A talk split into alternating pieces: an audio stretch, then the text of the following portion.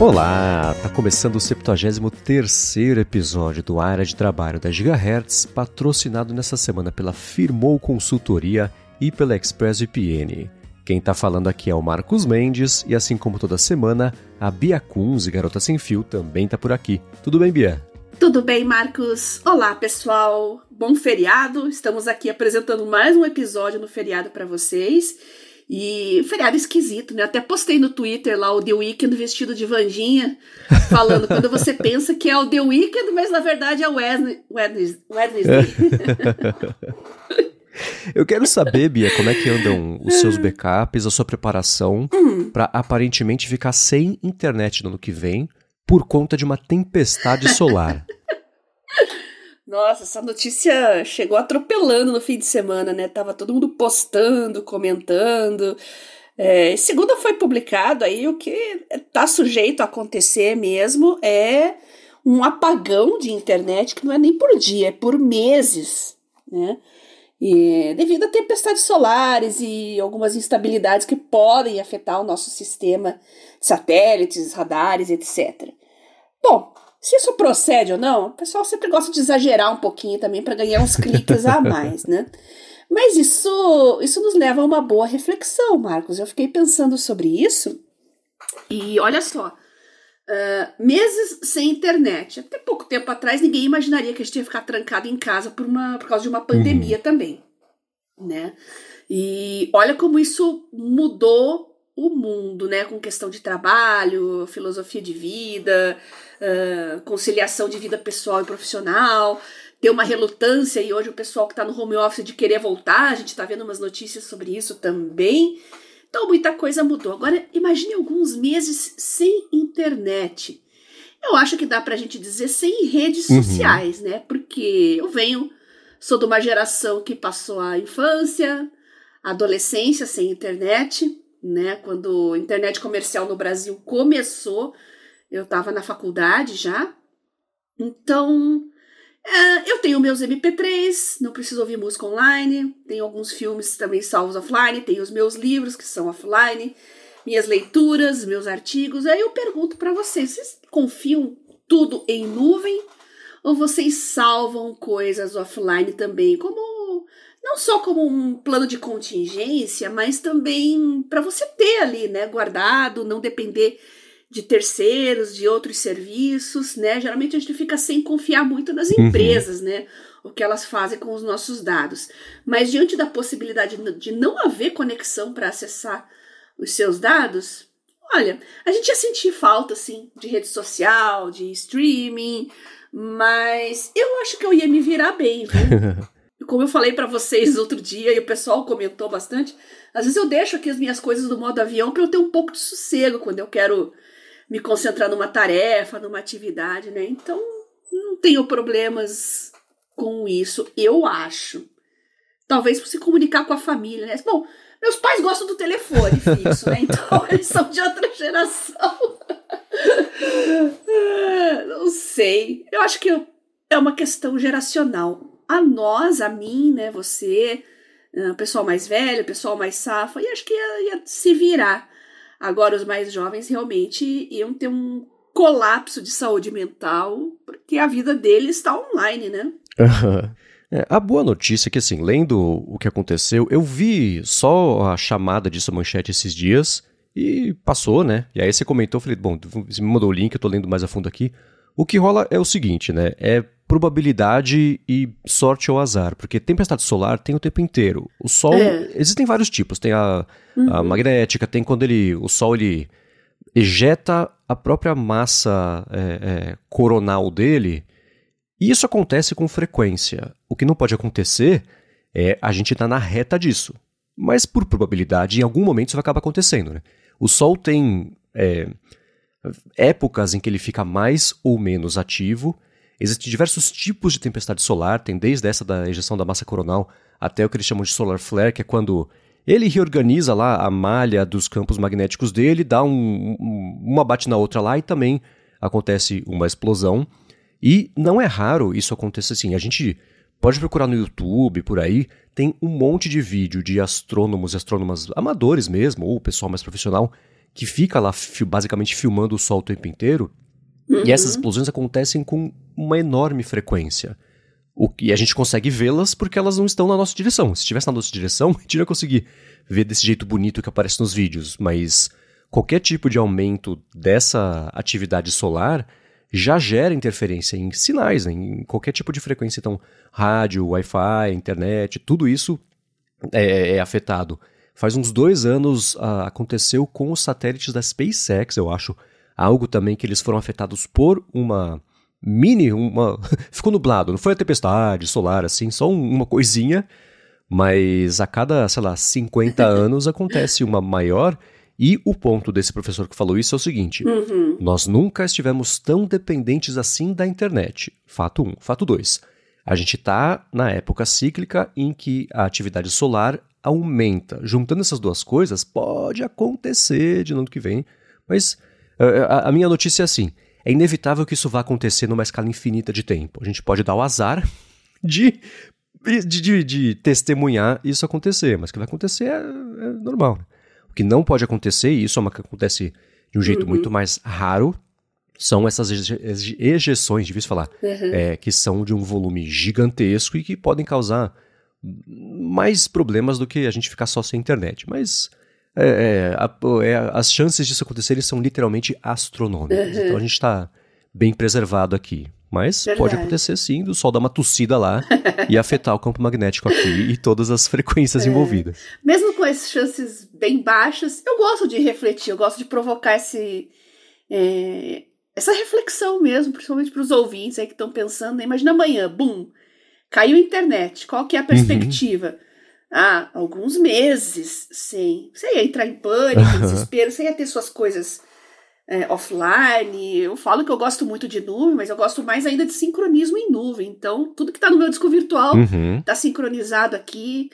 É, como eu falei, eu tenho meus livros, tenho um repositório respeitável de coisas aqui guardadas offline.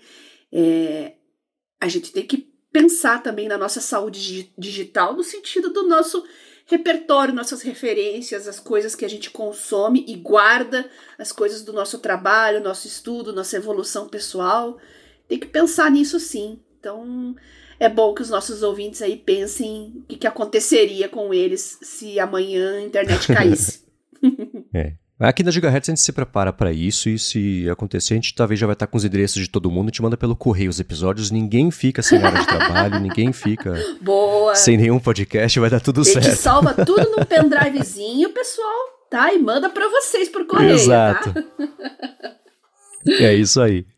Mas vamos começar aqui com os follow-ups em relação às últimas semanas, mas antes disso eu vou tirar um minuto do episódio para agradecer a Firmou Consultoria, que está patrocinando mais esse episódio aqui do Área de Trabalho. A Firmou oferece serviços de contabilidade consultiva e gestão financeira e ela é especializada em startups, empreendedores, profissionais liberais, pequenas e médias empresas também, então, para você que está aí pensando em abrir a sua empresa ou desenrolar alguma coisa da vida PJ, do seu CNPJ, assim por diante, a Firmou resolve. Ela vai além de oferecer serviços de contabilidade do dia a dia e atua como uma verdadeira mentora financeira para você e para sua empresa.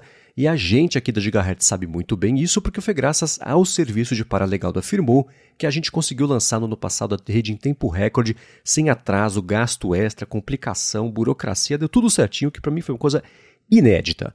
Afirmou conhece as melhores estratégias para você abrir e manter também a sua empresa sempre de olho em economia de custos, né, nos tributos certos para cada categoria, e ela sabe fazer a legalização de empresa do jeito certinho para você ganhar tempo. Não tem nada melhor né, do que deixar esse tipo de coisa na mão de quem sabe o que faz, e no fim das contas, isso também é produtividade, porque você volta a focar o seu tempo e a sua atenção também no que importa de verdade, que é o motivo pelo qual você está abrindo a empresa para começo de conversa. Então, para conhecer melhor os serviços da Firmou e se livrar desse perrengue que é essa parte burocrática e financeira também da legalização ou manutenção fiscal da sua empresa, faz o seguinte: vai no Facebook ou vai no Instagram e procura por arroba Firmou Consultoria. A Firmou está pronta para ajudar todo mundo que escuta o área de trabalho, independente da sua necessidade, e a gente tem certeza que ela vai resolver tudo para você, assim como faz todo dia aqui para a gente na rede. Então, mais uma vez, arroba Firmou Consultoria ou no Facebook ou no Instagram. Muito obrigado a Firmou pelo patrocínio de mais esse episódio aqui do Área de Trabalho e pelo apoio a toda Gigahertz. Muito obrigada ao pessoal da Firmou por trazer uma oportunidade aos nossos ouvintes de ter a simplificação da sua rotina, dos seus processos. Afinal de contas, a gente fala aqui muito em produtividade no trabalho, mas a gente gosta de falar de produtividade também nos processos e no gerenciamento é, da sua empresa e da sua vida. Então, muito obrigada mais uma vez. Obrigado e vamos lá começar com os follow-ups aqui em relação às últimas semanas. E Bia, você está na dúvida né, de qual Mac você quer comprar? Olha. Pedimos a ajuda da galera e a galera ajudou. É. O José falou que indicou para você o MacBook Pro M2, Uhum. porque viu, visto aí que o M3 Pro não teve tanta diferença em relação ao poder de processamento, e falou que se você não for comprar durante uma viagem ou para fora, ele indica o site Go Imports, que ele falou que Opa. eu devo conhecer. Uhum. Conheço, confio, abraço para eles, que foi onde ele comprou o MacBook dele. Foi também de onde Hum. veio o meu HomePod aqui. Mas ele falou que daria também uma olhada nos MacBooks Air de 15 polegadas. Já o Douglas Bride Rosa recomendou o Mac Mini ou o MacBook Air a partir dos processadores M1, que falou que qualquer um deles vai ser mais que suficiente. Ele falou que mesmo os modelos de entrada com 8 GB de RAM, ele vai ser suficiente, e ambos, então o Air e o Mini, custam praticamente a mesma coisa, tem performance muito boa, e ele recomenda o Mini para caso você não queira mudar nada no seu setup atual, mas o Air tem a opção de portabilidade e a bateria ele falou que veio como um no-break. Ele falou que tem importadoras hoje que são confiáveis, né? O Rambo sempre fala, por exemplo, do Mônaco, e para quem não consegue viajar, isso pode ser uma boa pedida. Ele falou que está com um MacBook Air M1 desde 2021 e está voando até hoje, nunca deixou o Douglas na mão. E o Almiro Lemos falou o seguinte: Acho que o Mac da Bia é o iMac. Se a preocupação é a ergonomia, nada melhor do que a tela dele. Fora os MacBooks, ele falou que desconhece alguma coisa igual no mercado e ele tem um iMac de 27 polegadas faz uns 5 anos e a gente entende como ele é bom quando tem que usar uma outra tela de computador, chega a dar a impressão de que está quebrada. E o Rambo falou que se você não precisa de mobilidade, você vai ficar super satisfeita ou com um Mac Mini M1 ou um M2. Já se você quiser ter mobilidade quando precisar, é, ele recomenda um MacBook Air M2 que é da conta do recado e pode usar em modo desktop em casa. Então temos um placar aqui de uma recomendação do MacBook Pro, uma, duas do Mac Mini, duas de MacBook Air e uma de iMac. E aí, Bia? Vou levar em consideração todos os comentários de vocês, agradeço muito.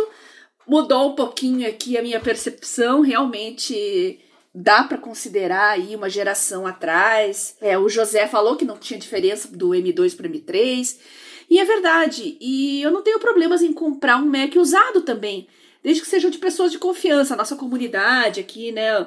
Os fãs de Mac e tal, volta e meia o pessoal tá vendendo, passando para frente, eu não teria problemas com isso também.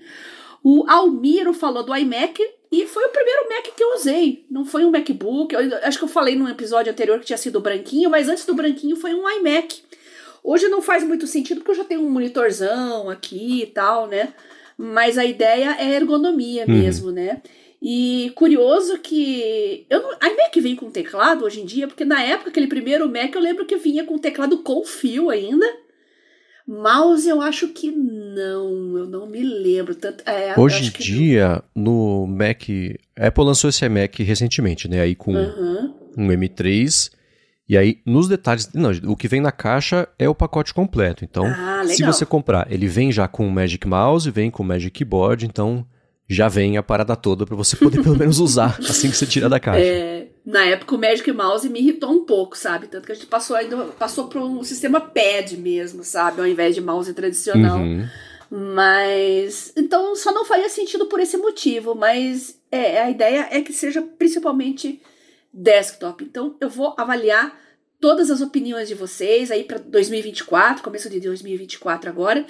E como eu falei que eu pretendo fazer um upgrade de Windows, de PC também, talvez eu faça primeiro de PC. Porque eu tenho alguns softwares. Tem um software de moléculas aqui que tô bem habituada, que todo mundo aqui que os meus grupos e meus contatos, professores usam, então eu ele só tem para Windows, eu tô bem habituada com ele, né? Ah, o Samsung Notes tem para Windows, então eu vou ter mais um dispositivo para sincronizar as anotações. Sim, dá para usar no Mac também. Faz aquelas gambiarras, emula e tal, mas eu quero. Não quero gambiarras. então eu quero fazer mais ou menos o que eu faço hoje, né? Que eu tenho um, um PC, né? Um laptop PC. Tá com Windows, é dual boot, né? E quando eu quero mexer com código, eu vou pro Linux, que eu prefiro um ambiente mais clean, mais seguro, mais tranquilo quando eu quero mexer com código e rodar esse tipo de coisa, né? Então vou manter esse setup e nossa, uso muito Bing, uso muito ChatGPT, então uso Office, então tem tudo a ver com Windows. Então é bem provável que eu faça primeiro, né, já no comecinho do ano aí um upgrade de PC e mais para frente eu faço upgrade de Mac também. Muito obrigada a todo mundo que mandou as dicas e sugestões, me ajudou bastante, tá? Boa. E ó, uma última dica, essa acho que você não vai usar hum. pelo que você acabou de falar, mas a conta Minuto Mac me mandou lá no Threads o link de uma promoção da Amazon que está oferecendo o Mac Mini M2 com 500 dólares né, ah, de, verdade, de, preço. Verdade. Então é uma oportunidade bacana aí para quem estiver pensando em migrar. É, tem, tem Black Friday aí também. Verdade. Então... Tô, é, um, é um plano pro começo do próximo ano, mas nunca se sabe, né? Às vezes eu vou no impulso ali, acho uma promoção, alguma coisa boa. nunca se sabe. É. Aí faz o famoso boletou, né? Que o pessoal Exato. comenta. Exato. Muito bem, seguindo aqui com os follow-ups, a gente comentou, na verdade, semana passada você falou sobre a uhum. iOSização do Mac, né? E o Rambo falou que um relato positivo sobre isso, que até ficou meio implícito no papo, foi o seguinte, né? A experiência real dele. Quando ele trocou de Mac pro M1 logo que lançou, uhum. sobrou um MacBook Pro de 13 polegadas em casa, que ele passou pro Rafa na casa dele, uhum. e ele já tinha iPhone, então o Rafa não precisou, ele não precisou ensinar pro Rafa ah, a usar o Mac. Só ajudou no setup inicial e falou, é igual iPhone. E pronto, ele se virou. então, pro público menos técnico, é uma boa notícia ah, essa iOSização, né? Ah, Perfeito, então, realmente. Mas a ideia é simplificar. Aliás, o iOS surgiu com a ideia de simplificar os dispositivos móveis de forma que qualquer leigo não precisasse de uma longa curva de aprendizado. Uhum. Então, eu acho que essa iOSização do Mac é super bem-vinda, em especial para quem quer sair do universo PC, né? Vai para o Mac não é mais aquele susto igual antigamente, né? Que era tudo diferente, era outra filosofia, organização de pastas, instalação de aplicativos. Né? Acho que esses eram os principais perrengues de quem mudava de plataforma, né? Sim. Hoje a coisa tá muito mais suave, muito mais tranquila, e isso é ótimo. É, e é uma coisa assim, né, que naquela época a gente estava mais acostumado com Windows, então mexer no Mac era tudo ao contrário, tudo diferente, etc. É. O iPhone ele junta um pouco dessas duas coisas, porque é isso, ele foi feito para você uhum não ter chance de você estragar nada, né? Ele pega na sua mão ali, tem problemas, né? Quem é, os micreiros, Covabit, acha que é ruim, mas a gente tem que partir da premissa de que é uma coisa que é para todo mundo usar e ele facilitou mesmo toda essa parte, isso sem dúvida. Uhum. Agora, Bia, sobre os setups aí de trabalho que a gente vem compartilhando, o Fabiano Castelo falou que está usando o Mac Mini M2 com duas telas widescreen, uma na frente e uma na uhum. esquerda, e ele deu uma dica bacana. O segredo para ele é que no caso dele, ele está usando o Spaces do Mac e um MX Master da Logitech. Então ele colocou o botão de rolar para a lateral do mouse para rolar entre os Spaces do Mac. Então ele usa ah, cinco, né? Que são os Spaces são, acho que tem no Windows hoje, né? Você ter telas é, diferentes, né? de trabalho, Isso, né? É, é uhum. exato. E aí então ele está usando cinco hoje, incluindo dois que ele faz remote desktop para computadores Windows ele fica com todos os apps do Mac e os outros micros aí ao alcance de uma rolagem do mouse e o desempenho é muito bom. Ele falou que adicionalmente usa também um Mac Air, deve ser o um MacBook Air, né, na outra lateral só para deixar uma música rolando enquanto faz reuniões, coisa assim, porque o Teams, Zoom e Google Meet drenam a CPU. Ele falou que está usando esse é setup verdade. há dois anos e funciona super bem. É verdade. É só eu abrir Teams, Zoom, essas coisas, aí parece que tudo vira uma carroça. Esse é o, é o meu principal problema hoje e a questão que está me levando a considerar o upgrade, né? Porque o mundo, como eu falei antes, o mundo mudou, as formas de trabalhar mudou. Então, Teams, Zoom, Google Meet, mais o Teams principalmente no meu caso, né? Entrou na vida da gente para não sair mais. Então, tem que vou reconsiderar mesmo, esse é um dos motivos. uhum. É, setup de dois monitores é curioso. Eu usava muito na agência na época que eu trabalhava, que era mais É, na época era Flash ainda, né? Mas Photoshop, Illustrator, o After Effects também. Daí eu deixava o Canvas mesmo ali, é. a área de trabalho específica de onde né, que eu, eu via e a parte gráfica no monitor principal e todos os menus no menu no, monitor lateral. Então acostumei assim. Quando eu passei a trabalhar só com MacBook, né, é, que eu saí de lá, etc, ficou, foi curioso porque parecia que tava, eu tava usando tudo numa tela de 3 polegadas. Foi ridículo assim, mas depois eu comecei a, a acostumar e a me habituar. Hoje eu lido bem com isso e as próprias interfaces foram adaptadas para também otimizar o desempenho para quem tem só um monitor, especialmente monitores menores do que um de 27 polegadas, uhum. aquela coisa bonitona. Então, uhum. eu penso hoje sobre se eu usaria dois monitores aqui, é, eu certamente encontraria uso para isso, mas é curioso como a gente se acostuma rápido com essas coisas, né? Hoje é... já não faz é. tanta falta assim. E é meio que obrigatório, parece, né, da sua área. E o pessoal que mexe com edição de imagem, edição de vídeo. Uh, eu acho tão lindo esse setup, assim, com os dois monitores grandes, assim, lado uhum. a lado né? Assim como o pessoal, os coders também, né? Pega um e coloca na, na vertical. Adoro é, aquelas sim. de código, assim, acho tão legal. Ajuda mesmo, o pessoal fala que é, é, legal. Você fica com um na horizontal, um na vertical uhum. e quebra um galhão. Você tá ali com uma área de trabalho uh, normal, né? Fazendo todas essas suas atividades e uma tela específica para o código que fica ali do ladinho. Legal, uhum. ótimo. É. Tem também uma coisa que assim, né? Eu lembro que uma pessoa colocou dois monitores, a outra viu, ficou com inveja. Pô, tem dois monitores, eu quero também, né? Aí começou a usar. Aí no fim tava todo uhum. mundo usando, se olhava, as pessoas nem usavam de fato. Só gostava, achava bonito ter o segundo monitor lá, porque dá aquela sensação de produtividade tipo absurda, né? Tem um pouco disso, mas cada um, cada um. É. Agora, sobre ainda sobre os setups, o Rubens Padovese mandou pra gente o Kickstarter de um produto chamado Pancube Work Elf. Que eu acho que dava para melhorar um pouquinho esse nome. É. Mas é o seguinte, né? Ele é um, um standzinho, um kickstand dobrável para laptop, ou para tablet, ou para telefone. Eles falam que existem oito jeitos de usar. Você pode inclinar ele em 30, 60, 360 graus ou menos 60 para você apoiar é, o seu dispositivo ali. E ele funciona também como um caderno, uma pasta mesmo de anotações que você pode guardar lá caneta, papel. Então você pode dobrar e usar o, o laptop com o caderno do lado, usar o, né, só ele como caderno, etc. Eu vou deixar o link na descrição aqui. Ele tem pacotes que vão de 30, equivalente, né, 30 dólares até 300 dólares, e esse 300 vem com um pack com 20, o que é curioso e ousado, né? Mas ainda assim a gente vai deixar o link na descrição. Eu vi que a Bia acessou aqui esse link, e aí, o que você achou? Então, é, me lembrou a proposta um pouco do Logitech. Como é que era o nome dele que a gente falou semana passada? Casa? To go? Uma coisa assim. Casa. To go. É. é já, já pego aqui. Me lembrou bastante essa proposta de você ter um stand, mobilidades, claro, só que sem teclado, mouse, não tem aquela organização, organizaçãozinha ali, estilo bentô, né? Mas eu acho ótimo para quem precisa de mais conforto e que é bem mobile, assim, precisa de uma maneira fácil de transportar suas coisas, eu acho que é super legal, bacana ter iniciativas como essa e tomara que o projeto vingue aí, porque a gente está precisando de soluções assim no mercado, viu? Que a Logitech também uhum, tá fincando a faca, né? é, meu carinho deles é, é o Casa Pop-Up Desk. Casa é Pop-Up Desk. Logitech. Exato. Vocês têm que simplificar mais é os nomes, aí. gente. Esse aí o Marcos falou também que dá para dar uma melhorada. Com certeza dá para dar uma melhorada, né? É. Tem que simplificar. Senão a gente esquece o nome. Exato. A gente erra nos podcasts quando vai falar e é ruim para vocês, não gera propaganda espontânea, tá vendo? Tá vendo, exatamente, né? Pior que isso, só as coisas da Sony, que é WHF-MX1000, sopa de letrinhas, né? Mas tudo bem. o link vai estar na descrição para quem quiser conhecer e evita o ruído dos nomes aqui. Agora, um, hum. um, último update sobre audiolivros que a gente vem comentando por aqui, né?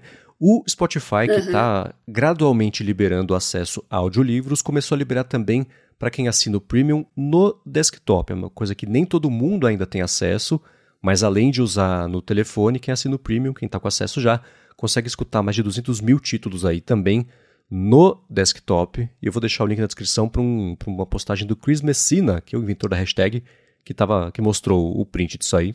Então, para quem já está com acesso, tá a dica, talvez pelo desktop. Tá aí a dica, talvez pelo desktop também role de escutar os audiolivros. Legal. Bom, agora uma coisa que você na, nos últimos dias me mandou lá na nossa conversa do Telegram é o fato de que o Google, a gente vai falar bastante sobre IA nesse episódio, para variar, né? Mas não tem o que fazer, né? IA tá ajudando muito em vários sentidos e o Google começou a liberar aqui no Brasil, finalmente, o acesso à IA generativa para quem faz as buscas direto lá no navegador. Isso por enquanto é só para quem usa o Chrome. Você chegou a testar? Não, ainda não. Eu salvei aqui para testar agora no feriado e ao longo dos próximos dias. Eu tô em fase de final de semestre, aí tá bem atribuladas as coisas, mas tem bastante coisa que eu quero testar aqui agora no final do ano. E essa IA generativa na busca é uma das coisas que eu quero. Mas em mobile, eu já dei uma acessadinha bem rápida, bem por cima, e me chamou a atenção que. É, o Google não está sendo legal com os criadores de conteúdo no sentido de que a pessoa busca alguma coisa e o Google retorna as respostas pegando a informação do site, gerando já na tela de resultados e não dando aí o link para a pessoa acessar, o que eu acho péssimo, né? Então, parece mesmo no sistema de buscas, eu já notei fazendo algumas buscas sem ter intenção de avaliar a IA generativa, que ele já começou a associar as coisas que eu busco com outras informações. Então, eu vou testar isso melhor, mas de início eu tô um pouco preocupada, porque o Google tá roubando o conteúdo de, de textos, de sites de notícias, no intuito de poupar um clique, né? Mas para quem cria conteúdo, ele quer o clique, ele quer o view no site dele, ele precisa disso, aliás, né? Então, uhum é questionável um pouco esse tipo de integração e eu vou formar minha opinião melhor quando eu testar com mais cuidado essas novidades aí, tá? Boa, vou deixar o link na descrição para a matéria que pintou no, lá no, no Tecnoblog falando sobre isso. Uhum. Essa questão do Google apresentar os resultados sem dizer as fontes é uma questão séria, porque uhum. A Microsoft com o Bing mesmo. No começo fez isso e recebeu críticas justificadas uhum. e passou a mostrar, né? Durante o texto ali, um, dois, três, você vai lá e acessa mesmo as fontes. Mesma é coisa. É por isso que eu amo o Bing, eu adoro que ele referencie uhum. tudo. Isso para mim é muito importante. Sim. Eu quero dúvida. saber de onde que você tirou isso, meu filho. Eu quero ver, eu quero ver o que, que você pegou lá. Exato. quero conferir. Então, eu acho isso importante. Uma coisa também que o, isso, o ChatGPT que usa o Bing, na verdade, a gente vai falar sobre ele aqui, essa versão nova também, quando faz busca na web, volta com as referências, bonitinho. Então, isso é uma coisa que deve entrar mesmo. E o que o Google já passou, isso não está em teste no Brasil ainda, mas eles mostraram é como vai funcionar a parte até de resultados pagos junto da IA generativa, anúncio de produto, por exemplo. Vai ter uma sinalização, uma, uma codificação por cor ali um pouco diferente. É, mas tem uma questão aqui que é a seguinte, né? A gente se importa muito com isso porque isso é a coisa certa a se fazer. Para quem entra rapidinho lá, como é que eu faço isso? Pá, joga o Google quase o resultado ali. Fechou, né? A pessoa é, é o que ela estava buscando e a tarefa do Google é entregar o mais rápido possível a informação mais completa possível. Mas eu concordo que sempre teria uhum. que ter uhum. ali o de onde veio. E eles podem falar, ah, puxa, o que na verdade a gente faz uma busca, a gente monta a resposta por texto com base em vários links, mas então mostra os links, né? O mínimo que tem que fazer é isso. Então, eu acho que liderar pelo exemplo como a Microsoft vem fazendo é melhor do que no caso do Google, mesmo que seja uma coisa com a qual 99% das pessoas não vão se importar, porque elas viram a resposta do que elas estavam buscando e está feito, né? Está resolvido. É por isso que o próprio Google fala que muitas vezes as pessoas fazem a busca, no resultado da busca já olham ali um outro, três, quatro, pá, já viu o que, que é e está resolvido, sem necessariamente entrar no site, né? Então eles usaram isso como justificativa para falar, se a pessoa não entra no site, ela não quer saber do site, mas poxa, o conteúdo vem do site, o mínimo que vocês podem fazer é, é oferecer a oportunidade da pessoa ir lá para, enfim, prestigiar, consumir, conhecer o conteúdo, passar a acompanhar, né? Uhum.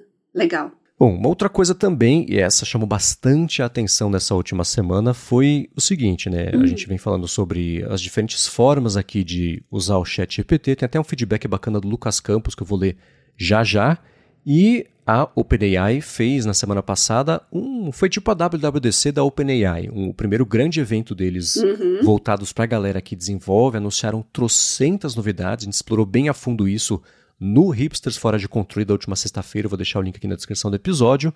Mas um dado interessante foi que a OpenAI falou que o ChatGPT tem agora 100 milhões de usuários ativos. Existe aí uma série, a gente já cobriu aqui uma série de formas como as pessoas vêm usando é, o, chatbot conversacional, né? então desde fazer consultas rápidas até fazer planejamento de, de tarefa específica, se atualizar com notícias também, né? especialmente para quem tem acesso à versão do ChatGPT que faz buscas aí. E sobre isso, um feedback bacana do Lucas Campos foi o seguinte: ele falou que na faculdade eles tiveram que fazer uma tarefa com a linguagem Verilog e parte da tarefa era uhum. aprender a usar a linguagem por conta própria.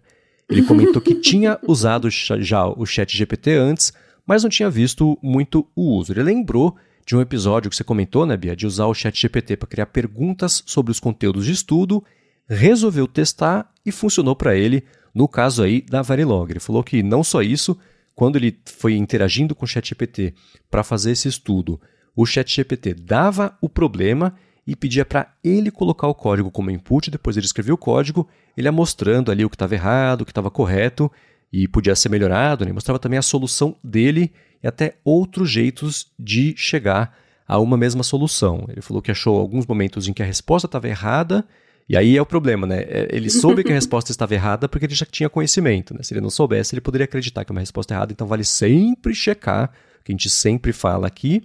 E aí ele falou lá com o ChatGPT, o ChatGPT, putz, verdade, errei aqui, aí ele se corrigiu, etc. Uhum. Ele falou que foi bem impressionado com a ferramenta e já passou a assinar a versão 4. Falou que não teve tempo ainda de testar em outros cenários, mas ficou bem satisfeito com a solução para esse problema específico e horas de pesquisa tentando entender o porquê de algum código ser escrito de um jeito ali, e minutos interagindo com o ChatGPT, por leitura e tentativa e erro, ele também conseguiu chegar à mesma conclusão. Ele falou que tomara que mais professores e estudantes também vejam a IA como uma ferramenta para aprendizado e não só como robôs aí para fazer lição de casa. Ah, perfeito, perfeito. Eu fiz isso com Python também. O mais legal é que ele, ele me sugeria também é, é, é, probleminhas pontuais, inclusive na minha área, na parte de genética, que é análise de sequências, né? Então ele cria pequenos probleminhas a partir de uma sequência, eu tento resolver ali. Então, nossa, isso te dá um, um treino fantástico para quem precisa aprimorar suas habilidades aí com código. Quem está aprendendo uma linguagem de programação é fabuloso. Né? E para tudo. Eu comentei isso no Twitter também ontem mais especificamente, né, que estudar com o Chat GPT para mim foi fabuloso, né? Já dei bastante dicas de estudo aqui no área de trabalho, mas eu vou dar mais porque esse foi o primeiro semestre que eu integralmente estudei usando o Chat GPT. É, fiz muito trabalho, muita prova, muito seminário. Comecei a fazer um MBA também a partir de agosto, então estou conciliando dois trabalhos, uma faculdade, um MBA. E é impressionante como a gente ganha tempo, né? Uma coisa que eu não uhum. sabia há muito tempo, desde o início da, da pandemia. Era chegar um dia, um fim de semana, no meio da semana. Poxa, minhas atividades aqui estão todas em dia, meus estudos estão em dia, meu trabalho está em dia. Parece que eu estou fazendo alguma coisa errada e eu estou esquecendo de alguma coisa. Mas não é, eu comecei a ganhar tempo mesmo com isso. Em vez de você uh, processar muitas informações inúteis. Às vezes você vai direto no que você realmente quer ali num calhamaço de informações, foca no que realmente é mais importante e o melhor, quando o ChatGPT toma as lições, digamos assim, de você, a possibilidade de você reter essa informação por mais tempo é muito maior. Eu aprendo e não esqueço, isso que é mais importante. Então eu vou, eu vou desenvolver melhor tudo isso num podcast mais para frente, esperar acabar aí o semestre letivo. E as minhas notas também teve um impacto muito positivo também, então estou estudando menos e rendendo mais. É, é fantástico. Vocês têm que aprender a explorar mais isso. Sigam todas as nossas dicas. A gente não tem episódio específico sobre isso, né, Marcos? Toda hora surge uma ferramenta bacana. É, a gente testa, a gente comenta. Os ouvintes aqui também estão sempre sugerindo coisas legais.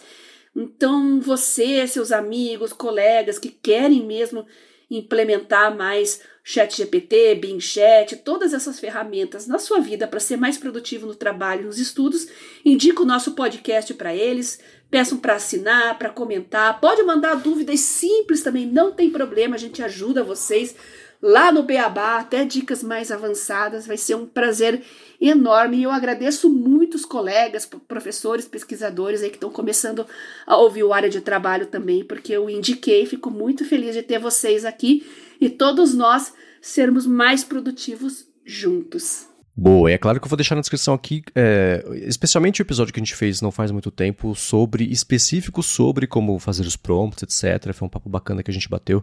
Eu vou deixar aqui na descrição.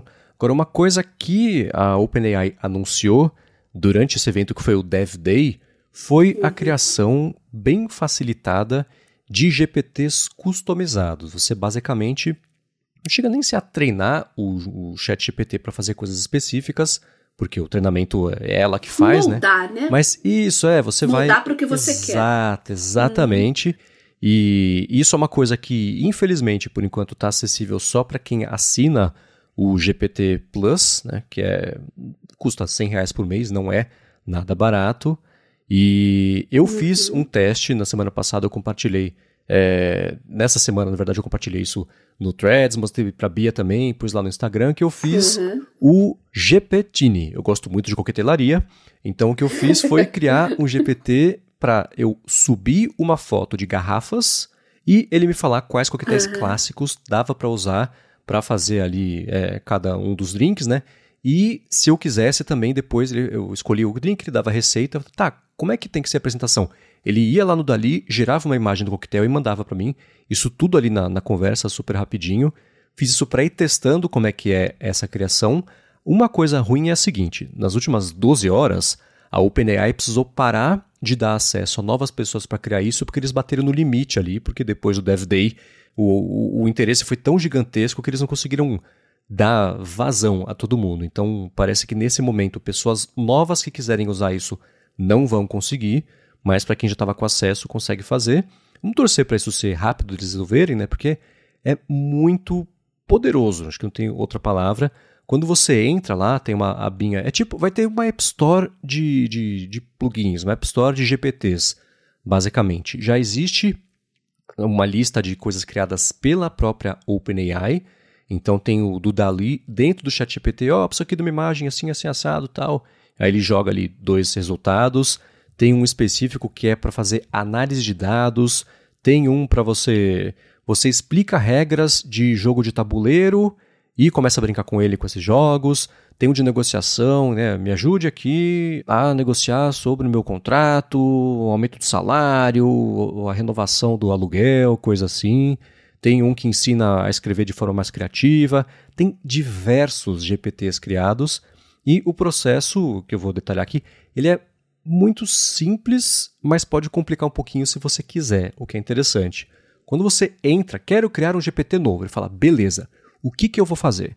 Aí você escreve: escuta, eu quero que você pegue aqui as cinco notícias de tecnologia mais relevantes das últimas 24 horas e me apresente num roteiro de três ou quatro parágrafos para cada notícia.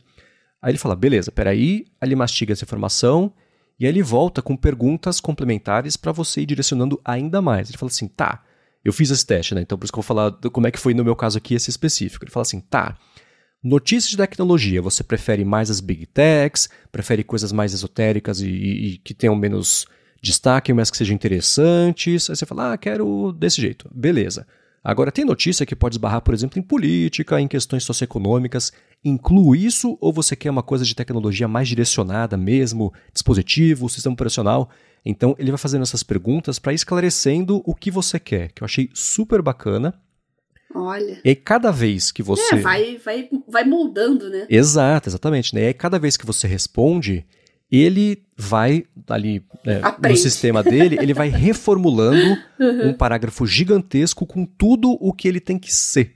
Né? Quem já mexeu Nossa. nessa parte mais estrutural ali do GPT sabe que existem parâmetros, né? Você pode, por exemplo, falar para ele a, a, temperatura que eles chamam a criatividade de resposta vai acho que de 0 a 2. O zero é super uhum. é, meticuloso ali, super cartesiano, literal. E uhum. dois, ele fica tão criativo que deixa. Tipo, parece que ele teve um derrame. Ele não faz o menor sentido. Ele cospe Vira palavra. Um é, nada faz sentido com nada, assim. E o legal é você encontrar o equilíbrio entre o zero e o dois para você uhum. dar um pouco de personalidade, etc. E aí você tem um, um, uma caixa de texto ali que é, de, é, é, tipo isso, ó.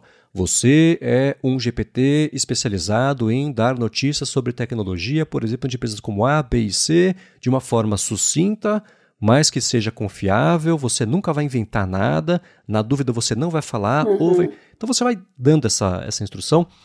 Então o que acontece? Você com essa conversinha, ele sozinho vai fazendo esse parágrafo grande de instruções do que, que ele tem que ser. Né? E aí, quem já mexeu no ChatGPT sabe, quando você entra lá, a primeira coisa que aparece junto do campo de busca são algumas sugestões de perguntas. Nesse de construir o seu GPT, você pode configurar uma lista de perguntas iniciais para ele te fazer. Você pode também configurar se você quer que ele possa ou não buscar na web pelos resultados, se ele pode ou não usar o Dali para criar imagens e se você quer que ele tenha acesso ou não ao Code Interpreter, que é, é até uh, provavelmente foi o que o, o Lucas Campos usou para fazer uma parte do lance do código dele, que é é mais voltado para programação mesmo, uma parte mais cabeçuda uhum. aí da coisa toda. Aí além disso tudo, se você quiser também, você pode subir arquivos para que eles possam fazer parte do bololô de informações que não estejam necessariamente no treinamento do modelo. E isso eles, é uma coisa bem poderosa porque dá para você subir quantidades enormes, tipo livros de 300 páginas, e isso vai fazer parte ali do, do, do volume de informações dele e você consegue interagir de um jeito muito mais é, é direcionado para o que você precisa sobre essa construção aí é, dele, né? E depois disso tudo também, se você quiser, você integra com APIs, eles chamam de esquemas, que são, é, sei lá, vou subir vários arquivos JSON com esse modelo específico aqui. Você sobe o modelo, ele entende o que é o modelo, se você subir os arquivos, ele já sabe o que é cada categoria, etc. Isso tudo com integração também com APIs externas. Então, se você for mandar um arquivo a partir de um outro lugar, você junta lá com o TRE e ele passa a funcionar. É muito, muito poderoso. Acho que esse é o jeito que o ChatGPT vai passar a entrar no dia a dia de todo mundo, porque criar esse que eu fiz dos drinks, eu levei 5 minutos para fazer. Parece uma coisa super avançada tal. Eu falei, vou subir uma foto, você olha, você me sugere. Beleza? Beleza. Aí você vai refinando uma coisa ou outra ali, né? Mas essa parte, o grosso de, de não vou dizer programar, porque não é programar, mas de, de ir moldando ele para entregar o que você precisa, é, é, é, é, é ridículo de, de, fácil de fazer. Uhum. Então, sem dúvida. E aí, o que, o que você pode fazer? Você pode usar só você ou, se você quiser, você compartilhar um link do que você criou para que as pessoas também possam ter acesso a isso. Elas também têm que ser assinantes do GPT-4, hum. mas dá para compartilhar. Né? Eu compartilhei com algumas pessoas aí o link do, desse do, do GPTine que eu criei, então dá para ver que tem um pouco dessa, dessa pegada de virar mesmo essa App Store. Provavelmente lá na frente vai ter algum jeito de monetizar, um GPT ou outro, etc. Então é um começo aí dessa história. E esse é o tipo de coisa que eu acho que vai fazer as pessoas assinarem e ficarem no ChatGPT. Eu acho muito uma pena que não tenha um ajuste de preço por região, porque custar 20 dólares para quem é americano, beleza, 20 dinheiros. Custar 100 conto por mês é pesado. Então eu acho que é, eles têm muitos incêndios uhum. para apagar antes disso, eu acho, né? O que é uma pena pra gente. Mas eu acho que eles têm que fazer essa, esse ajuste aí de preço, porque tá meio pesado, mas olha, é, é, é, é mágico, é, é, impressionante, é incrível o que dá pra fazer com isso aí. Pois é, eu acho que dependendo uh, do, do, uso profissional que você faz, é até razoável investir 100 reais por mês, né? Então, eu sou, eu, eu me considero estudante, né? Eu tô num nível um pouco mais baixo. Mas quando você começa a usar rotineiramente para ajudar a redigir textos, montar gráficos, é, para o trabalho no dia a dia, essas ferramentas extras, assim, são, são fantásticas e realmente geram um ganho. Mas, claro, a gente está falando de Brasil, aqui é tudo muito mais complicado. No geral, tá salgado mesmo. Mas para você que. Eu, eu, eu, sugiro que vocês testem, nem que seja um mês só. Morre com cenzão ali, não tem problema.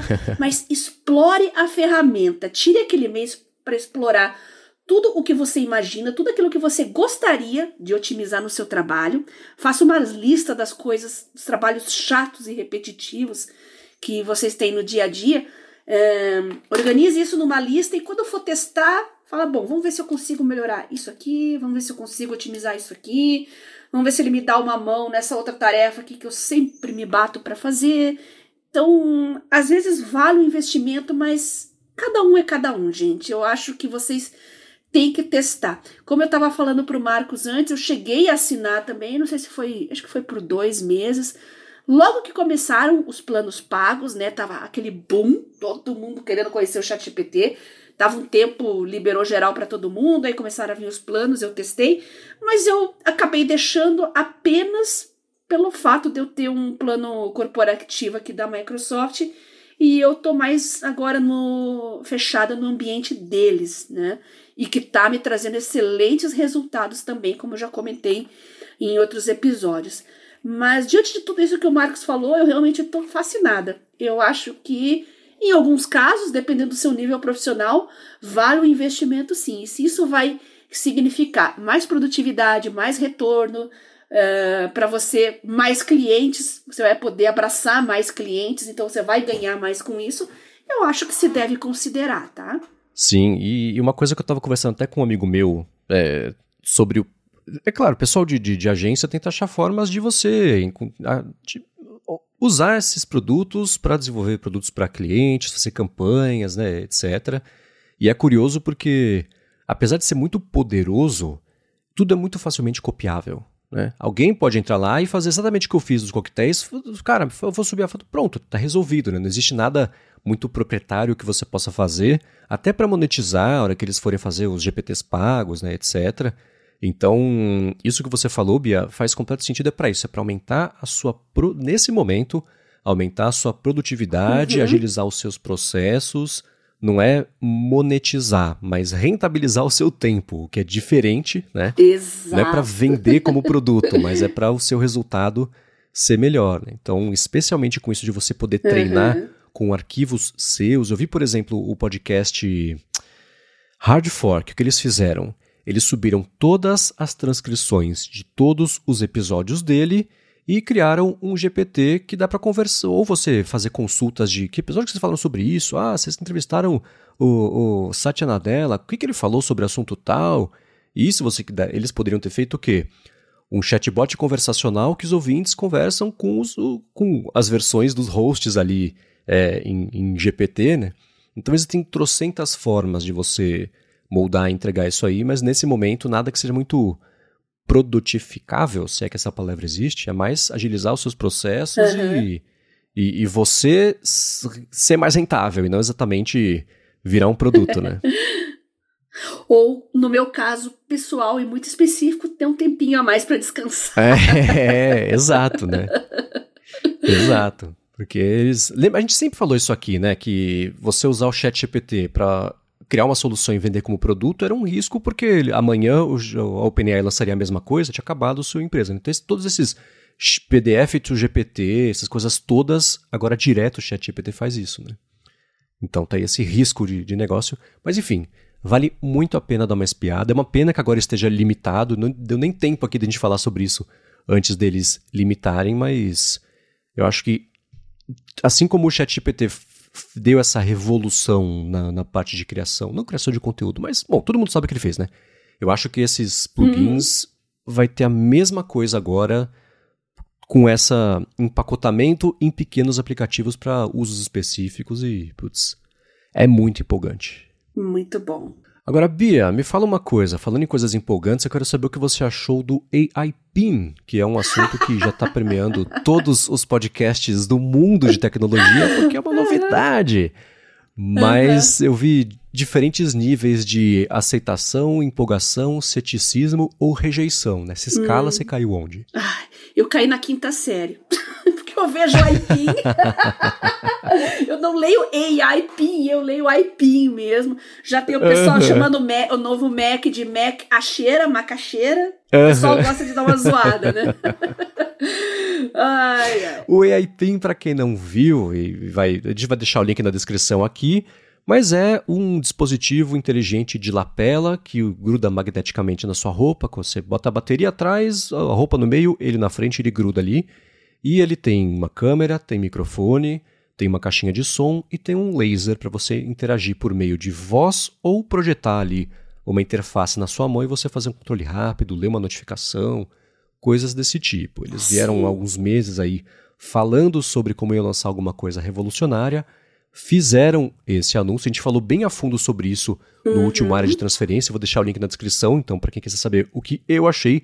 Mas estou muito. A Bia me mandou o link, falei, ah, então vamos falar sobre isso. Quero saber o que você achou uhum. sobre o AI PIN. Então, tirando a brincadeira de lado, eu achei muito legal, mas eu acho que o pessoal está exagerando na proposta do produto. Eu já vi gente falando que o futuro vai ser aquilo, que aquilo vai matar o smartphone, que o smartphone não tem futuro, que o futuro é sem tela. Será que o futuro é sem tela? Fiquei pensando a respeito disso por muito tempo. Eu acho que ele é um excelente dispositivo para intermediar dispositivos, talvez, entra mais num campo de internet das coisas. Agora, substituir o smartphone e querendo trazer usos que a gente nem sabe se vai ser possível ainda, é, é, o pessoal gosta de buzz, né? Precisa dar um buzz pro produto. Funcionou, tá uhum. todo mundo falando dele. Mas eu acho que não é essa Coca-Cola toda, não, viu? acho que é, quem faz o uso é quem comprar, quem for usar, é o usuário. O usuário vai moldar o produto, uh, as aplicações vão sendo moldadas e vão surgindo de acordo com as necessidades que os usuários criarem. Então é muito cedo ainda para dizer que vai substituir isso ou aquilo, ou que dá para fazer mil coisas que a gente ainda nem uh, cogita. Então, eu tô com um pouco um pé atrás, um pouco com cautela, assim, a respeito do, do Ai Mandioca. é, esse é um excelente ponto, né? Porque você olha, por exemplo, é, o Apple Watch ele foi anunciado como um monte de coisa, hoje não é nada disso, né? Uma dessas coisas é a parte mais de é. saúde, de acompanhamento. E só aquilo de você ficar próximo dos seus amigos, mandar coração. Ah, lembra do pessoal fazendo, usando. Uma época tinha lá o pessoal dizendo que o Apple Watch todo mundo ia fazer ligação por, pelo Apple Watch, uma coisa meio Star Trek, assim. Gente, as pessoas não querem mais uhum. fazer ligação nem no smartphone. Imagina ficar fazendo ligação no relógio, gente. Exato. Não, não, então... não. então o tempo responde essas Exato, questões. Né? exatamente. Faz muito sentido isso de lançar um produto com a intenção do que, que é para ele, o uso dele, mas o mercado vai dizer primeiro se quer ou não alguma coisa assim e depois para que que vai ser usado. Né? Então, acho que essa observação faz bastante sentido. Agora, ele, ele é caro, né? É, vai ser vendido só nos é. Estados Unidos por enquanto. Ele custa 700 dólares e mais 25 dólares por mês de um número de telefone específico só dele que nesse momento nem pode ser o seu telefone, tem que ser uma linha nova mesmo, só da T-Mobile, então tem uma questão de, de, de cobertura hum. lá nos Estados Unidos, mas é, assim, é, vamos mudar um pouquinho isso, essa premissa, para pensar sobre como é que daria para usar no dia a dia. Se não fosse 700 dólares, custa, sei lá, 400 dinheiros para você usar ali. É uma coisa que você estaria disposta a testar ou se para ver se encaixa no dia a dia ou você viu e falou, putz, hum. não, não é para isso. Uh -uh. é, verdade. Eu vou esperar os early adopters aí começarem a usar, vamos ver o que, que vai surgir, o que, que tipo de processos ele realmente vai fazer diferença. Sou cautelosa, eu vou esperar um pouquinho. Boa. Bom, o link, como eu falei, vai estar na descrição aqui. E eu vou trazer mais um assunto que é o seguinte: a Bia falou para mim, mandou um link aqui de uma síndrome que eu não conhecia, e a Bia já fez um autodiagnóstico ali, descobriu que ela tem. Mas antes de falar sobre isso, eu vou agradecer a ExpressVPN que está mais uma vez patrocinando aqui o área de trabalho. ExpressVPN é o seguinte: se você se conecta a Wi-Fi públicos, então de shopping, de aeroporto, de hotel, geralmente eles são de graça porque os seus dados são o preço dessa conexão. Então, os sites que você acessa, os servidores, os streamings, aplicativos, conteúdos podem ser observados aí para depois serem vendidos ou cedidos, na melhor das hipóteses, né, para instituto de pesquisa, coisas desse tipo. Com ExpressVPN, isso não acontece porque a sua conexão passa a ser criptografada, nem quem está oferecendo a conexão sabe o que você está fazendo, o que é ótimo para proteger a sua privacidade. E uma outra coisa bacana é a seguinte: se você acessa muitos serviços de streaming, você sabe que às vezes ah, tem não sei o que na Netflix. Você vai na Netflix, não está lá, porque você vê uma matéria gringa e tem lá nos Estados Unidos, não tem aqui no Brasil. Com o ExpressVPN você resolve isso porque você se conecta a diferentes países, os servidores que eles oferecem, e os serviços passam a achar que você está nesses países, então você pode ver muito mais conteúdo do que está disponível só aqui no Brasil, incluindo YouTube. Todo mundo já passou por isso. Você vai, ah, tem esse vídeo legal, você vai lá, Quer ver o vídeo? Quem subiu o vídeo não o deixou disponível na sua região. ExpressVPN resolve isso, eu uso todo dia para fazer esse tipo de coisa.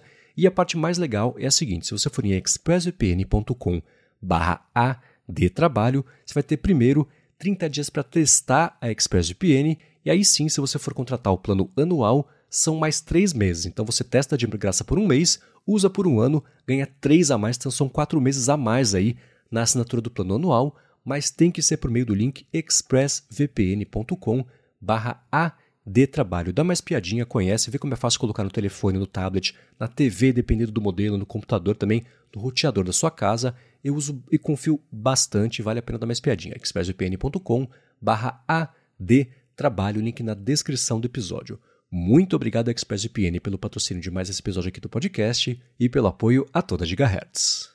ExpressVPN, vocês já sabem, é uma ferramenta fundamental para você trazer um pouco mais de segurança e tranquilidade no seu dia a dia, proteger a sua família, que é uma coisa que eu enfatizo muito. Você pode configurar lá no seu roteador, proteger seus filhos, seus pais, aquele seu tio lá que adora clicar em links suspeitos na internet. Então, ExpressVPN realmente faz muita diferença e eu sempre digo aqui que é a ferramenta mais importante aí do presente, da, de agora em diante, para o futuro. E eu agradeço muito o pessoal do ExpressVPN por apoiar o área de trabalho.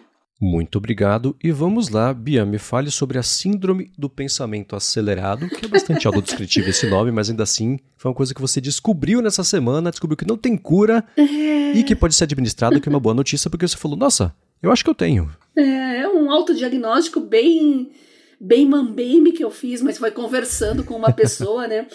Eu tava, a gente tava falando sobre escrever com teclados e canetas e tal. E eu falei que durante a aula, assim, eu preciso da agilidade da caneta, porque eu tenho um pensamento muito acelerado. Então eu tô tomando notas, tô vendo slides, às vezes eu tô com o chat PT, Bing Chat junto ali, né? O professor às vezes faz um comentário, me dá um bug, assim. Eu falei, peraí, o que que é, sei lá, gene SRY e o gene AMH tem a ver com testosterona, que ele citou isso, né? Eu não lembro. Pergunto ali rapidinho. Então, o meu cérebro é um navegador de internet com 200 abas abertas. Sabe quando tem uma aba que começa a tocar uma música, você não sabe de onde está vindo aquilo e te dá um desespero e você quer cancelar? meu cérebro é mais ou menos isso aí. E eu comentei que é por isso que eu tô eu abordo Uh, eu tenho uma abordagem mista hoje, né? Com dispositivos, com gadgets, com papel e caneta tradicionais também. Especialmente caneta tinteiro, que é uma coisa que me obriga assim, a segurar do jeito certo, escrever com a velocidade certa. Parece uma coisa boba, mas me ajuda um pouco a frear o pensamento.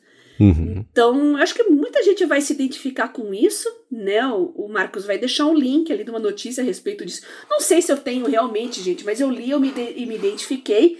E eu já tinha percebido que eu tinha esse problema, e é por isso que eu tento dar uma freada, às vezes não ser tão multitarefa, fechar algumas abinhas ali, ficar só nas abas que interessam mesmo, né? Então, escrever é uma coisa que. Escrever com caneta e com caneta tinteiro, assim, é uma coisa que dá uma freada na minha mente e é bom porque eu foco mais em uma coisa só, eu consigo refletir melhor em cima do assunto que eu estou trabalhando, que eu estou estudando. Então, eu acho que é por isso também que eu não consigo ver vídeo, áudio em velocidade 1,5, 2. Já tinha falado isso aqui também. Uhum. Me dá uma angústia inimaginável, porque vocês imaginem a Bia lá com 200 abas abertas e ainda um vídeo em dois vezes, né? Não dá, não tem condições de administrar isso, né? Então, eu acho que eu me identifiquei é uma coisa que eu estou tentando administrar. Eu acho que muitos de vocês podem identificar isso também. E é bom pisar no freio, gente. A gente precisa mesmo, estamos precisando. Tá todo mundo com a cabeça em rede social. Às vezes você está trabalhando ali, tá com uma aba de uma rede social aberta, te tirando o foco, te distraindo. Eu, às vezes, vou ver notícias, assim, alguma coisa, por questão de trabalho ali mesmo, preciso fazer uma curadoria de notícias.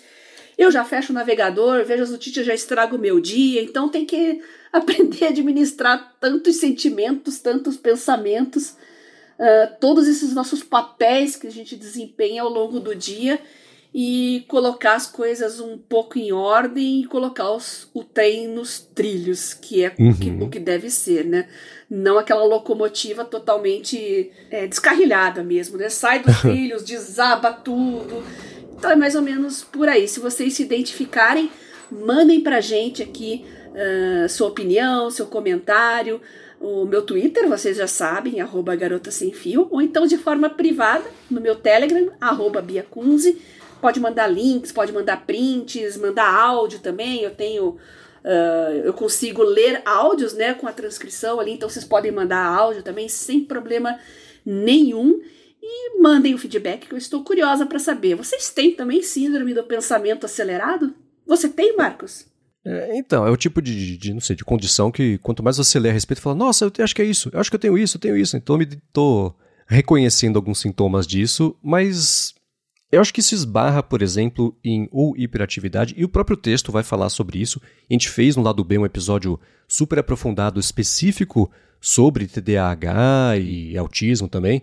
Então, uhum. longe de querer associar essas duas coisas, porque uma coisa foi uma conversa aprofundada com a pessoa que sabe o que está falando, de, com o diagnóstico, etc. E outra, estou lendo um texto aqui sobre isso que eu não sabia que existia até agora, né? Mas acho que tem coisas associadas aí, essa é uma hiperatividade mental, né? Uhum. De você não conseguir desligar. Isso acho que todo mundo já sentiu, né? De você não conseguir desligar. Você quer dormir, você quer, você precisa dormir, mas você tá pensando na conta de não sei o que lá, e no uhum. trabalho você precisa amanhã, isso que lá, e você fez ontem, aí daqui a pouco a série vem na cabeça que você pensou, e não para, não desliga, né? É. Acho que todo mundo sentiu isso, talvez vire um transtorno quando essa é a regra uhum. e não a uhum. exceção. Né? Exatamente. Né? E o que eu vejo no texto é o seguinte, né? é uma coisa que a gente já comentou aqui de passagem algumas vezes, que a redução dos estímulos pode ajudar a fazer essa desaceleração de todo o resto. Né? Então, é, isso é uma coisa que eu sempre procurei, já falei trocentas vezes aqui, de reduzir qualquer tipo de informação, especialmente visual, que eu recebo no dia a dia. Então, wallpaper sem cor e, e nada de ícones no desktop bagunçados, uhum. aplicativos também na home screen o mínimo possível, só o que eu uso de verdade. Então são pequenos. No, no, quando usava o Twitter que tinha o lance de você mutar palavras, eu tirava um monte de coisa que eu não queria ver. Uhum. Eu sempre uso o, o, exemplo do Neymar, né? Não quero saber o que o Neymar tá fazendo, então não quero passar meio segundo pensando no Neymar por dia, que as pessoas vão falar, né? Então eu mutava isso, eu tinha uma Boa. lista gigantesca de. É. Eu mais. Eu tinha certeza que no meu feed de tweets tinha mais tweets, tweets escondidos do que os que eu conseguia ver. Isso era perfeito, porque eu moldei a ferramenta para o que eu precisava e reduzi um monte de estímulos desnecessários. Né? Então, o que eu estou é. vendo aqui sobre essa síndrome do pensamento acelerado, ela pode ser um reflexo do bombardeamento dos estímulos de todos os lados. Então, uhum. reduzindo uma coisa, você consegue reduzir a outra, mas se isso estiver associado mesmo a uma coisa mais de transtorno e, de, e atrapalhando a vida mesmo, acho que buscar uma ajuda certamente vai, bom, ajudar nesse caso e talvez um primeiro passo para isso seja ler esse texto e falar, putz, será que é o meu caso? Vou dar uma espiadinha. E eu vou deixar claro na descrição aqui do episódio. É, não tenho dúvidas que o excesso de tela, o excesso de redes sociais, né, essa necessidade de você se atualizar em trocentas redes diferentes que você tem, né, eu acho que isso realmente piora a situação e quem tem essa, essa tendência, né, de virar cracudo de rede social, aí o negócio desanda de vez. Então, é importante uhum. domar esse monstro antes que ele devore a sua vida, né? Exatamente. Bom, link na descrição. Agora, para finalizar o episódio, tem duas perguntas aqui que vocês mandaram para a gente em gigahertz.fm feedback. A primeira é do Rubens Padovese, sobre aquele assunto da Samsung, que a gente comentou algumas vezes aqui, da assinatura lá do Premium Plus e tudo mais. Ele falou que normalmente não é o tipo de coisa que ele perguntaria, mas Bia, como você falou que está pensando em assinar lá o da Samsung, ele quer saber o seguinte, né? Ele tem, por exemplo, lá o Samsung Itaú Card e ele deixou de lado porque viu que o acúmulo de pontos nunca ia fazer pegar um produto uhum. novo ou dar muito desconto, né? Agora que tem essa assinatura, ele viu que pode até ter seguro que eles vendem separado do site. Então, caso você tenha tido contato aí com o Samsung Itaú Card, isso versus esse, essa assinatura aí da Samsung? É uma coisa que você acha que vale mais a pena? Ou falando só sobre a assinatura mesmo e benefícios que ela oferece, isso sem associar a comparação com um cartão de benefícios e pontos, o que, que você acha? É, o cartão eu não conheço, né? Eu já, eu já usei muito programa de milhagem quando viajava muito, né? A pandemia mudou as coisas, então não tenho mais essa necessidade. Agora, o plano específico da Samsung, lá de membros, esse eu tô cogitando mesmo, eu devo fazer. E vou contar para vocês as minhas impressões e como que eu vou usar assim que tudo se concretizar, tá bom? Obrigada, Rubens, pelo seu feedback. Boa. E uma coisa, acho que cartão tem tudo bem que tem a galera que vive a comunidade de tirar o máximo proveito e espremer até o último pedacinho de centavo dos cartões e benefícios, uhum. lá, lá, lá, e beleza, né? Cada um tem o seu hobby. Eu sempre vi esse lance de, de cartão como é um, é, um, é um bônus de longo prazo. Você vai deixando acumular ali e beleza, daqui a pouco, pá, um, um hotel sai mais barato, uma passagem sai mais barata, mas não é coisa a mais no dia a dia. É um benefício que você vai tirar uma vez por mês aí. E eu sempre achei muito mais comum as, vi, né, as pessoas, ah, putz, ia vencer, comprei um air fryer. Mais do que eu, tirei a passagem e fui pro Japão com os meus gastos de supermercado. Não, é, não, né? Não, não. É, então, realmente. Você que tem eu... que ser heavy user de alguma coisa para valer a pena. E como eu falei, Sim. tinha uma época que eu, que eu viajava, voava duas vezes por mês, usava muito mesmo, então não valia a pena, agora não mais. Cada um é cada um, né, é. gente? Vai do estilo de vida de cada pessoa. Sim, o que eu vejo é que para viver muito essa vida de, nossa, os benefícios todos do cartão, viajo loucamente com pontos do cartão, você gasta o suficiente para o custo da passagem não ser um problema para você, né? Então, é. sei lá, mas tá aí. E, bom, quando você der uma olhada mais a fundo e usar mesmo essa assinatura da Samsung, você comenta. Uhum. Para finalizar aqui o episódio de hoje, o Matheus falou o seguinte: depois dos comentários sobre setups do último episódio e até ver o, o meu setup, né, que, que eu postei na semana passada, surgiu para o Matheus uma dúvida sobre conforto e ergonomia de usar um laptop diretamente na mesa. Ele falou que recentemente mudou o setup de um iMac de 27 polegadas para um MacBook Air M2, que ele quer usar com um monitor externo, mas ele tem considerado a possibilidade de comprar um MacBook Pro de 16 polegadas por conta do tamanho da tela e usar só com um mouse ali como periférico. Ele falou que a única preocupação dele é o conforto e ergonomia de um setup assim, né, porque ele está direto na mesa, ele não está alto como seria o monitor no caso do iMac, e queria saber também de mim como é que foi para eu começar a usar o setup desse jeito até hoje. Antes de eu responder, quero saber da Bia, como é que você lida com a questão de ergonomia dos seus diferentes setups aí, seja em casa, seja na faculdade, no trabalho, e especialmente essa parte de você ter um monitor mais baixo, se for o caso, no, no, na mesa ali, usando um laptop, um tablet? Então, Matheus, eu acho que se você trabalha sempre na mesma mesa, né, não sei se faz muito sentido fazer essa mudança de iMac para um MacBook Air uh, com monitor externo tal. Uh, é meio que chovendo molhado, né? Eu acho que depende mesmo do seu estilo de trabalho. Agora, eu tô em home office, é, além de fins de semanas, né? é um, no máximo dois dias na semana eu tô em casa. Então eu tô muito mais presa no meu tablet mesmo, smartphone, que me supre as necessidades, né? Eu levo um tecladinho, levo um mouse para quando eu quero é, escrever mesmo, sem ser com a caneta, e isso me, me agrada, né? Então eu tenho esse componente mobile de estar em lugares às vezes não muito ergonômicos e não muito confortáveis. Agora, se você tem uma mesa boa, uma cadeira boa, tá todo dia ali no mesmo lugar. Eu acho que, não sei.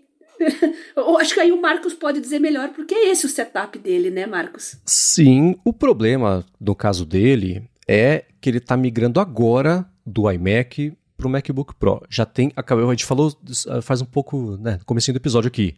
Sair de uma uhum. telona para uma telinha, existe já uma adaptação, mesmo que fosse na mesma altura ali da linha visual dele. Então já tem esse, esse susto, essa adaptação. E a segunda coisa é essa mudança mesmo de você parar de olhar exatamente para frente e olhar um pouco para baixo.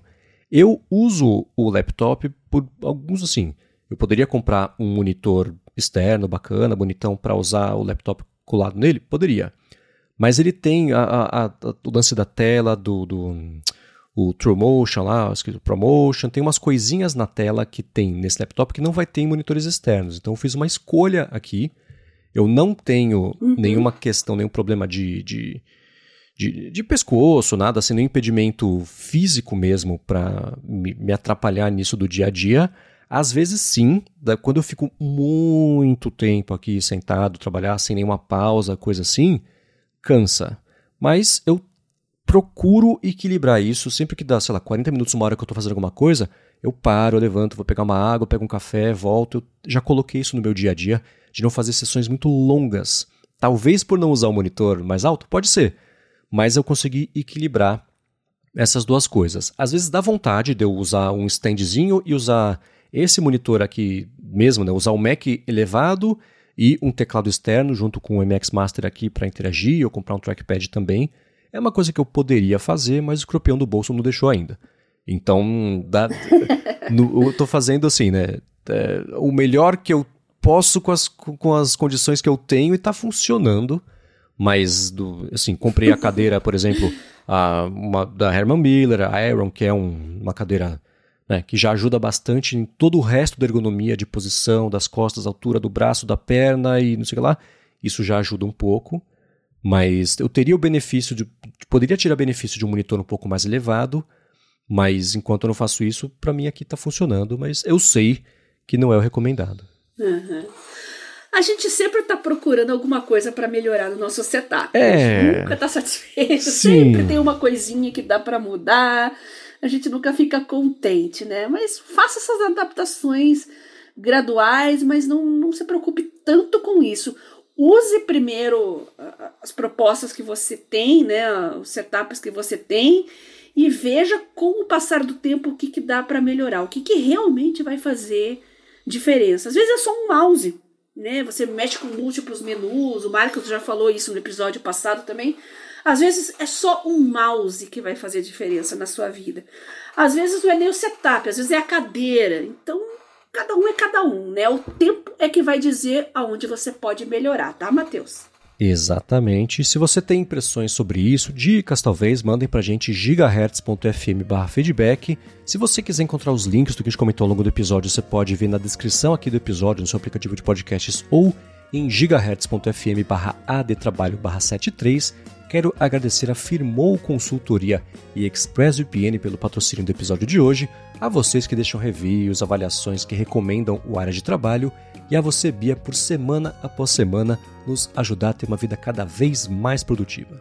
Eu que agradeço você, Marcos, pelo convite para participar desse projeto maravilhoso, nossos patrocinadores que viabilizam ele e, claro, vocês, ouvintes, que estão sempre dando dicas, sugestões, comentários excelentes dicas aí para eu trocar de Mac, como sempre. E vocês podem continuar mandando suas sugestões no meu Twitter, como eu já falei, garota sem fio, ou então no meu Telegram, biacunze. Lá vocês também podem pedir para mim os links dos grupos Mundo Sem Fio e o Produtividade Móvel, o link do meu canal. É só mandar uma mensagenzinha para biacunze que eu mando todos os links para vocês, tá bom? Boa! Eu tô no Instagram, no Mastodon e Threads também como MVC Mendes. Apresento aqui na Gigahertz sua fonte toda segunda-feira com Felipe Espósito, era de transferência toda sexta-feira com Bruno Casemiro, Guilherme Ramba e Gustavo Faria. Apresento também o Hipsters Fora de Controle para a Lura, que sai toda sexta-feira sobre inteligência artificial aplicada. E escrevo todo sábado para o Mac Magazine. Obrigado mais uma vez pela audiência de vocês e a gente volta na quarta que vem. Beijoca sem fio a todos e até a próxima!